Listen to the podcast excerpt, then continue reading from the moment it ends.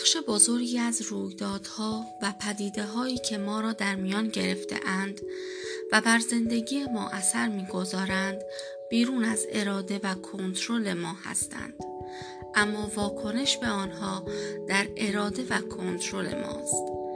بنابراین می توان گفت که راز بزرگ موفقیت و شکست، نیک فرجامی و بد فرجامی، شادی و ناشادی، توسعه و عقب ماندگی ما انسانها در چگونگی واکنش ما به عوامل بیرونی نهفته است. از سوی دیگر، واکنش‌های ما و همچنین مجموعه رفتارها و عملکرد ما در کار و زندگی از باورهایمان سرچشمه می‌گیرند.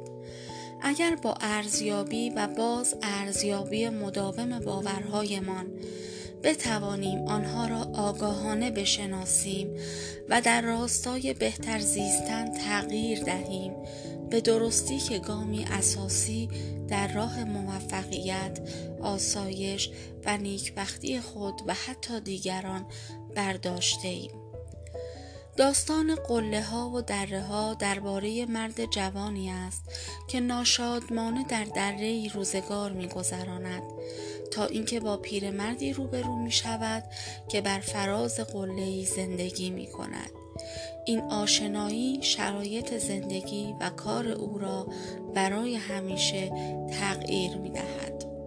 سرانجام او در می‌یابد که چگونه با بکارگیری اصول ارزشمند پیرمرد و ابزارهای عملی در دورانهای خوب و بد به آرامش و موفقیت بیشتری دست یابد.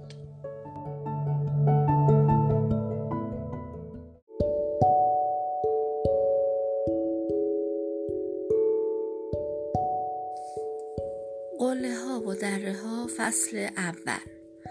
احساس دلتنگی و کسالت در یک دره. این فصل به زندگی مرد جوانی می‌پردازد که در دره‌ای زندگی می‌کند. او با وجود اینکه روزگار کودکی و نوجوانی خود را در آن گذرانده است، اما اکنون که جوانی برومند و باهوش است، احساس دلتنگی، یکنواختی و کسالت می‌کند. کتاب ابتدا اشاره می کند که او هنگامی که جوانتر بوده در آن دره احساس خوشحالی می کرد. در چمنزارهایش به بازی مشغول می شد و در رودخانه اش شنا می کرد. آن دره تنها جایی بود که او می شناخت و چنین می اندیشید که همه زندگیش را در آنجا خواهد گذراند. اما پس از آن جوان دلتنگ می شود و نویسنده تلاش دارد که علل این ناشادمانی و کسالت جوان را روشن نماید. او همچنان که بزرگتر می‌شد بیشتر در می‌یافت که بسیاری از چیزهایی که فکر می‌کرد درست است اکنون نادرست به نظر می‌رسند. او از اینکه پیش از این متوجه این همه چیزهای نادرست در دره نشده بود دچار شگفتی شد. حتی پس از آنکه وارد بازار کار می شود و به دنبال ایجاد جایگاهی اجتماعی برای خود است، باز دلتنگی، ناآرامی و پرسش‌های مبهمی که در ذهنش در حال شکل گرفتن هستند دست از سرش بر نمی‌دارد. او سعی کرد در آن دره شغل‌های مختلفی را به دست بیاورد، اما هیچ کدامشان آن چیزی نبود که وی به دنبالش بود. شوربختانه او احساس امنیت شغلی نمی کرد. فکر یافتن پاسخ برای پرسش‌های بیشماری که ذهنش را اشغال کرده بود، هیجان روبرو شدن با ناشناخته‌ها، رسیدن به این باور که پاسخ این پرسش‌ها را در جای غیر از این دره می‌توان یافت، آرامش را از وجودش رو بوده بود. مرد جوان پس از کشمکش‌های فراوان ترسش را کنار می‌گذارد و رهسپار قله می‌شود. در راه مصائب زیادی کشیده و گاهی پشیمان می‌شد، ولی وقتی نسیم خنک کوه به صورتش می‌خورد و از آن بالا هوای کدر و ایستاده دره را می‌دید، مصمم می شد که به قله برسد و غروب را از روی قله ببیند. هشدارهایی که به هنگام ترک دره به او می دادند از ذهنش عبور کرد. اما نگذاشت که ناامیدی بر او چیره شود و به صعود همچنین ادامه داد. هرچه بالاتر می رفت شادمانی بیشتری احساس می کرد.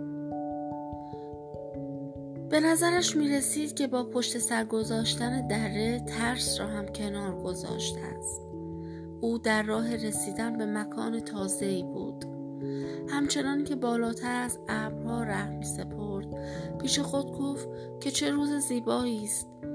او در ذهن خود تصور می کرد که غروب آفتاب از بالای قله باید بسیار دیدنی باشد.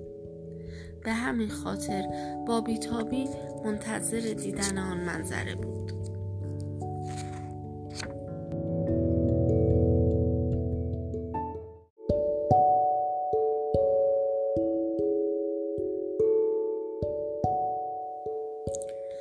فصل دوم، یافتن پاسخ‌ها.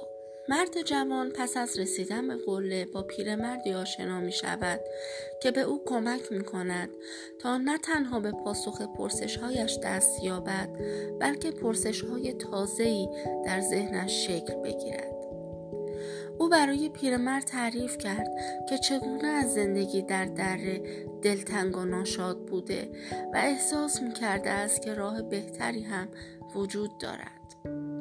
او در مورد شغلش و تلاش‌هایی که کرده بود، روابطی که به نظرش غیر مؤثر بود و همچنین نبود امکان بهره‌گیری از توانایی‌های نهفته‌اش برای پیرمرد سخن گفت. پیرمرد پس از شنیدن حرف‌های مرد جوان از مشکلاتی که در جوانی با آنها روبرو بوده است سخن می‌گوید. او اشاره می کند به زمانی که مشکلات او را خشمگین و افسرده کرده بودند و در آن هنگام یکی از دوستانش چیزی به او می گوید که زندگیش را تغییر می دهد. درباره چیزی بود که او آن را رویکرد قله ها و دره ها برای دوران های خوب و بد زندگی می نامید. او می گفت هرچه بیشتر روی کرده قله ها و دره ها را در زندگی و کارت استفاده کنی آرامش و موفقیت بیشتری خواهی داشت. ابتدا باور نمی کردم اما پس از مدتی دریافتم که حقیقت دارد، به طوری که اثر بسیار زیادی بر زندگی و کارم گذاشت. دوستم به من کمک کرد تا سه چیز را کشف کنم: چگونه هرچه زودتر از یک دره خارج شوم، چگونه مدت بیشتری بر فراز قله بمانم و چگونه در آینده قله های بیشتر و دره های کمتری داشته باشم. مرد جوان پرسید منظور شما به طور دقیق از قله ها و دره ها چیست؟ پیرمرد پاسخ داد منظورم قله ها و دره های شخصی شماست، بالا و پایین هایی که در کار و در زندگیتان احساس میکنید. این دوران های بد و خوب ممکن است که دقایق، ماه‌ها و یا سال‌ها ادامه یابند. قله ها و دره های شخص به همان اندازه طبیعی هستند که قله ها و دره هایی که در سطح زمین میبینید. هر دو نوع فراز و نشیب های زیادی دارند، وصل شده به راه‌های مشابه هستند. شما می توانید در جاهایی از زندگی و کارتان احساس بالا بودن و در جاهایی احساس پایین بودن کنید. این طبیعی است و برای هر کسی در جهان در هر فرهنگی روی می دهد. این بخشی از وجود انسان است. قله‌ها و دره‌ها به یکدیگر پیوسته هستند.